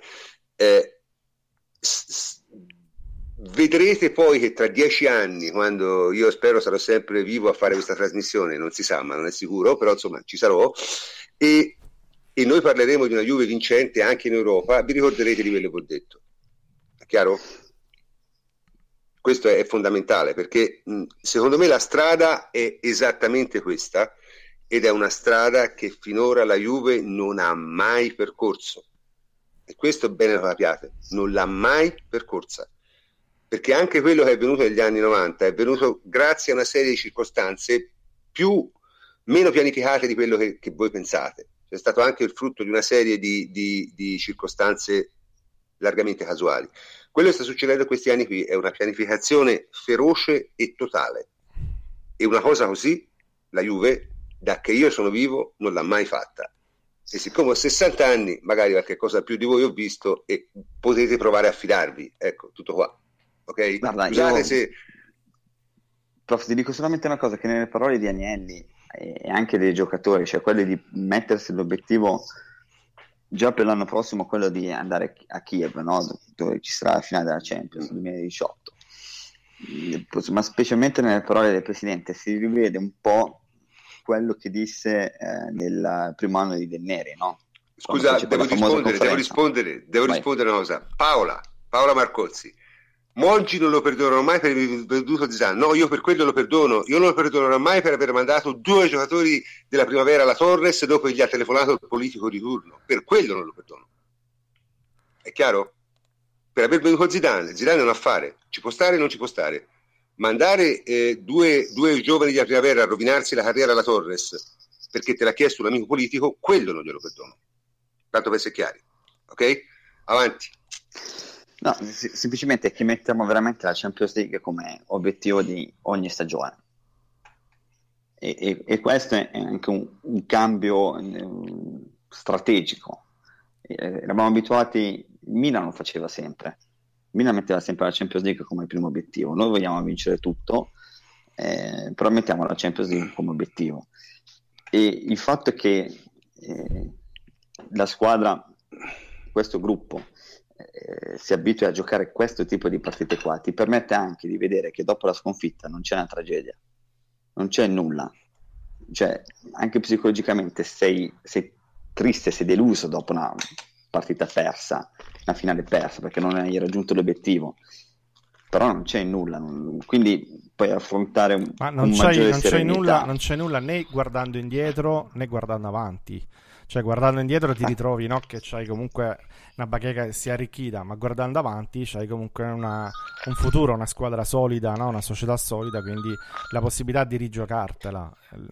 Quindi, e questo poi dopo quello che, quello prima, che è no? sempre di, di, una squadra e di un gruppo vincente è, è, capire quello che non funziona, quali sono i tuoi limiti attuali per lavorarci sopra e per migliorarti. Cioè, prof, prof, cal- alta, alta, alta, prof devi rispondere, prof, prof, devi rispondere ti invocano una svolta sarrista, quindi c'è il cazzeggio. Quindi... In che senso? Cioè il sarrismo come, il sarrismo come manifestazione del... del... Ma che Ma come Sarri, capire cosa vuol Sarri, dire? Come Sarri, no, vabbè, una svolta sarrista in che senso? Cioè nel prendere Sarri allenatore, vabbè, nemmeno questa è talmente, un'idea talmente ridicola che penso che, nel senso, a, a Torino cioè, ti si mettono a ridere se, se gliela proponi. Se per svolta sarrista intendi un modo di giocare un modo di giocare in un certo modo ti posso dire ma sì però se boh, riesci a farle so, vincere senso... va bene dici tu. Se riesci a farle vincere lo accettiamo. Lo accettiamo cioè nel senso allora vi dico io preferisco se proprio devo fare una svolta preferisco fare una svolta guardiolista che almeno mi ha fatto vedere che, che pr- pratica un gioco e che quel gioco lì può risultare vincente è l'unico, eh, però è l'unico eh, nella storia perché neanche, neanche l'Olanda ha vinto tanto no? con, quel modulo, con quel modo di giocare. Eh, Guardiola ha vinto, ma c'aveva Messi, c'aveva Iniesta. Eh, è un, è un eh, modo ma... di giocare per carità. Eh, da, Henry, ora te mi insegni, non le facciamo questi discorsi perché gli allenatori la... bravi sono quelli che vincono le squadre forti. Eh? Cioè, eh, sì, mm, sì, sì. Dico, ma io prof sono d'accordo con te, dico eh, assolutamente. Cioè, se proprio dobbiamo svoltare in quel modo, allora che si svolti alla Guardiola. Sì, sono son d'accordo con te. Eh, cioè, io da, dammi uno che gioca in un altro modo, ma ha dimostrato che con questo gioco si va da qualche parte. Tutto lì. Esatto. Ecco. Sì, sì. Questo, questo è, è, è fondamentale. Ma ragazzi, il problema è che quello che i nostri ascoltatori dovrebbero capire che non è tempo di esperimenti. Se ti hai qualche possibilità di vincere, è nella continuità, perché con la continuità hai fatto quello che hai fatto finora. Cioè, è questa la, la, la, la realtà, no? Cioè, eh, questo non, non, si riesce a capire. Cioè, se te fare così ti ha portato a fare due finali in tre anni, vuol dire che è la strada giusta, anche se le perdi. E questo è difficile da far capire. Eh, ma io continuerò a sprecare fiato finché la gente non lo capisce. È chiaro? Auguri, prof, auguri. Eh, vabbè, non importa, non importa. Io sono. Io rimango della mia idea, cioè io credo nel potere della razionalità. Alla lunga ce la fai. Tutto qua. Capito? Uh-huh. Quindi si può, lunga... andare, si può, prenotare per Kiev. Ah, questo dipende da troppe cose. Andiamo io e Davide, dai. Questo, cioè, questo, cambio, questo sarebbe, stavolta cambio sarebbe, del, dei trasfertisti facciamo una rotazione questa sarebbe, questa sarebbe mera presunzione no? ovviamente non voglio dire questo voglio dire però che se fare così ti ha portato a fare due finali in tre anni vuol dire che non è sbagliato questo, questo è il ragionamento che, che, che, che uno sano di mente fa no? Eh, ma noto evidentemente che la sanità mentale è una cosa che non è così facile da trovare ecco tutto, tutto qua Prof, è il, pe- è il peso di quelle, di quelle, sconfitte lì. Eh, il secondo posto si accetta diversamente. Guarda, io ad esempio vedevo una statistica oggi. Sapete quante volte la Juventus è arrivata seconda in campionato? Quante? Record 18. Siamo una squadra ah. che più di tutte ha perso, cioè la prima delle, dei perdenti, se vogliamo, no? secondo la, la filosofia. Mm-hmm bianco-nera. Quindi eh, perché nessuno ce le rinfaccia no? il fatto di aver perso, di, aver, eh, di essere arrivati 18 volte secondi? Perché abbiamo comunque dei, degli altri trofei, abbiamo vinto più degli altri eh, e quindi gli altri hanno poco di cui eh, vantarsi. In Champions non è così, abbiamo meno Champions vinte, però voglio dire eh, quando si è sempre eh, competitivi, quando si è sempre no, lì a giocarsela, eh, puoi vincere, puoi perdere. Ma è la ragione per cui la Juve ha vinto 30 scudetti, eh, 35, quanti ne ha vinti? Perché esatto, è arrivata 18 esatto. volte seconda. E eh, questa esatto, la gente non esatto. entra nella testa. Devo dire questo, sì, sì, sì. Non gli entra nella testa e non c'è niente da fare, capito? Eh, e la ragione è esattamente quella. Eh, ma vabbè, prima o poi c'è speranza di riuscire di riuscire a capire. Eh, riusciremo forse a farlo capire se continuiamo a fare questa trasmissione altri 5-6 anni. Eh, magari ci riusciremo, non lo so. Magari la vinceremo eh. pure, va, facciamo così. Sì, magari, ma poi voglio dire, ma poi bah, io, io, io la vedo in un altro modo, nel senso la gente dovrebbe capire quando si dice che vincere è l'unica cosa che conta non vuol dire quello che tutti pensano, anzi vuol dire esattamente il contrario.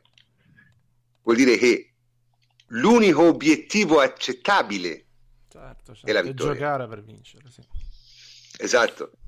E, senza cioè scuse, che... senza... Esatto, esatto, esatto. Cioè, te, dire vincere è l'unica cosa che conta, vuol dire che te non hai altri Devi focalizzare la tua stagione su quello. Ed è esatto. esattamente quello che è successo quest'anno, che succederà l'anno prossimo, che esatto. è successo l'anno esatto. passato. Cioè... E se lo fai sempre, vinci. Se non lo fai, ti può capitare di vincere, ma il più delle volte è un caso. È chiaro? Il Leicester ha vinto uno scudetto, ma è un caso. L'Inter una Champions. E lo sanno tutti. L'Inter una Champions, ma è un caso. E tutti sanno che è un caso. Loro per primi. Capito? E questa è la tragedia. Eh, questa idea anche di, di, di eh, dire campionato, eh, non bisogna mollare il campionato per la Champions League, è una puttanata galattica ed è un discorso da perdenti. Andatela a dire al Real Madrid, al Barcellona, al Bayern, mollate il campionato per la Champions League. Ti ridono in faccia ed è la ragione per cui ne hanno vinte più di te. esattamente questa la ragione. Perché la vera squadra. Allora, Real Madrid l'ha vinto vincente, dopo di noi lo scudetto, eh? cioè la, certo, la Liga, per dire. Certo, la squadra, il vero vincente non molla mai niente. Il vero vincente è Merckx. Ok? Tano Belloni arriva sempre secondo. No, poi il dopo sarebbe bello, cioè nel senso che tutti fanno... E Merckx perché le voleva vincere tutte ti punti solamente sul Tour de France e poi dopo non lo vinci per dirti. Certo, tu certo. fai tutta la stagione in cui dici no, il campionato cazzo me ne frega, Coppa Italia ma sì, vabbè dai, contro la Champions. No, che poi è bellissima questa cosa, no? Perché poi la gente avrebbe detto sì, ma bisognava la Coppa Italia giocarla. No, te, perché poi non vinci quella e non vinci anche la Coppa dei Campioni, capisci? Ma Questo la Supercoppa italiana, ragazzi, la Supercoppa ecco, italiana. Quella... Non abbiamo vinto quella ed è successo un casino, dai. Un casino. State sì, buoni, sì, state sì. buoni, dai. No, vabbè, ma eh, tanto voglio dire, col tempo, con la cosa, con la paglia, con... Eh... Quella sì porta ombrello, vero? Sì, eh, con ma capisco, mi dice c'è chi pensa esattamente il contrario. Sicuramente, eh, ognuno è padrone di pensare che vuole. Poi però sai, eh, dice nel nostro caso che non possiamo fare rose dei 30 campioni, dobbiamo fare rinunce. Allora no, te devi lavorare per fare una prosa di 30 campioni e questo è il problema. Devi crescere esattamente... finché non arrivi ad avere 30 campioni ma poi non ce l'hai 30 campioni, 30 campioni non ce l'ha nemmeno il Barcellona, non ce l'ha il Real Madrid, eh, chiaro, chiaro. è ovvio, no? Eh, quindi te devi arrivare a fare quella cosa lì, perché chi vince fa quella cosa lì, non ne fa un'altra. Chi vince davvero, le squadre vincenti davvero, quali sono i vostri modelli? Il Bayern, il Barcellona, il Real Madrid? cioè non è sicuramente l'Arsenal il modello che può avere un tifoso della Juve in questo momento, giusto? Sono quelle. E quelle squadre lì, provategli a dirlo, te rinuncia a qualche cosa per vincere la Champions League, ti ridono in faccia. Prova a dire a un tifoso del Real Madrid, dice sì, ma quest'anno forse è meglio se il campionato si va un po' più piano. Lo vince il Barcellona, la... glielo lasciamo. Lo vince il Barcellona, sì, si vince la tredicesima CL, eccetera, eccetera, eccetera. No, capito? Eh, eh, si mettono, cioè, ti, ti sputano in faccia. Capito? Eh, eh, so, Roby insiste, non hanno 30 campioni. Ma ce, l'ha anche, ma ce l'ha anche il Barcellona poi comunque eh, non è ce l'ha Real ma ce l'ha anche il Barcellona quindi non è, la, non è, quella la questione. La questione è semplicemente eh, eh, eh Roby, vincere so porta siamo, a vincere. Scusa, fammi, fammi, rispondere che si è creato un dialogo. Roby non siamo uguali. È vero ancora ma dobbiamo tendere a diventare uguali. Perché se te non tendi a diventare uguale non vinci e se c'è una cosa che la storia dimostra è questo. No, ma soprattutto se tu molli campionato e Coppa Italia per 3-4 anni nel tentativo di vincere la Champions, non è che ti stai avvicinando a loro, ti stai allontanando. Esatto. Ti allontani perché in questi, questi anni non vinci, quello che invece avresti potuto fare, avresti potuto vincere. Eh e succede così, succede che, che, tanto se la devi perdere la perdi uguale, se la devi vincere la vinci uguale. No, eh, non, tanto, non tanto credo non... dipenda. Vabbè, comunque non, è, non, è, un problema, nel senso, vediamo, vediamo eh, il futuro e cosa porterà. Cioè, no, se, perché, se, perché pensi... se, se, arrivi in finale contro, scusami però, se arrivi in finale contro il Real Madrid, eh, eh la, eh, loro hanno i 30 campioni, tu non hai i 30 campioni ma non è che cambia qualche cosa se ci arrivi da terzo in classifica in Italia o da primo in classifica, sempre quella, eh, la, eh, il gap è sempre quello, sia economico che tecnico, quindi non lo puoi colmare non giocando una competizione o due competizioni, lo devi colmare semplicemente giocando per vincere tutto e poi raccogliendo il più possibile alla fine della stagione e migliorandosi esatto. di anno in anno. Esatto. Non, non Vabbè, è che se non giochi non... migliori. Non... Magari. No, cioè, non è che quest'idea no, che se te rinunci a una competizione poi eh, giochi meglio un'altra, ma è no, folle. No, cioè, non funziona così, no. Te parla con, con chiunque sia, faccia questo di mestiere, cioè ti, ti, ti ridono in faccia. No, vabbè, comunque, cambia il dispendio energetico. Ma il dispendio energetico, secondo me, cioè, basta avere delle riserve. Perché voi avete l'impressione che la partita del Real sia stata persa Basta sia stata persa per motivi fisici, ma non è stata persa per motivi fisici, è stata persa per motivi tattici. Cioè, ragazzi, eh, questa è la realtà. No, tattici e di valore anche della rosa. E di valore, certo, anche di, di, di valore relativo. Ma comunque, non... tanto, guarda, vedremo, vedremo. Il futuro non si sa quello che ci riserva. Abbiamo parlato molto anche stasera abbiamo parlato eh, di tante cose. Mercato, eh, mercato, mercato, dai, mercato parleremo dopo, parleremo lunedì prossimo, poi le puntate faremo a giugno a luglio, ci sarà tempo, questo non è il momento. Eh, non... Direi che la stagione è stata estremamente buona, potrà essere indimenticabile, non lo è stata, si spera che la prossima lo sia, ma in ogni caso francamente non mi sento di lamentarmi, stiamo vivendo probabilmente il miglior momento della Juve da decenni e credo che ci si potrebbe anche accontentare in qualche misura. Accontentare non vuol dire essere contenti cioè limitarsi, accontentarsi vuol dire anche, insomma, ok, alla fine dell'anno buon vacanza e sto tranquillo, insomma, eh, perché altrimenti veramente diventa una forma di, di, di, di follia collettiva che io credo nessuno di noi è disposto a secondare, dico bene? È così, è così. Eh?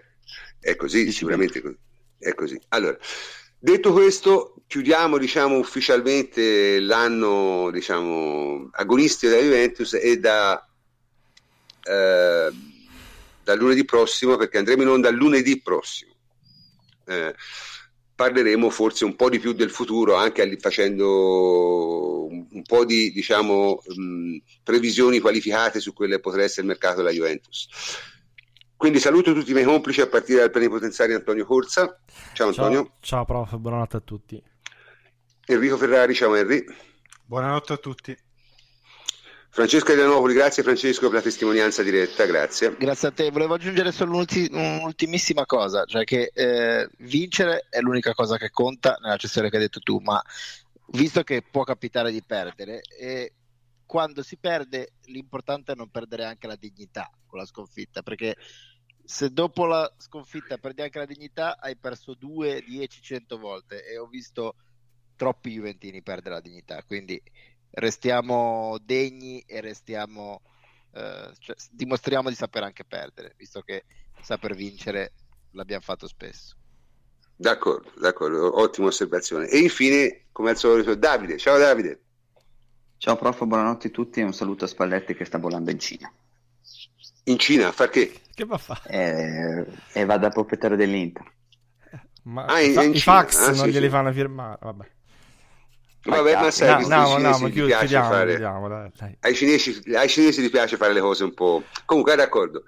E questa diciamo, è l'ultima trasmissione di calcio giocato per un po'. Quindi, eh, buonanotte a tutti. Sono il professor Cantor e vi saluto e ci sentiamo lunedì prossimo.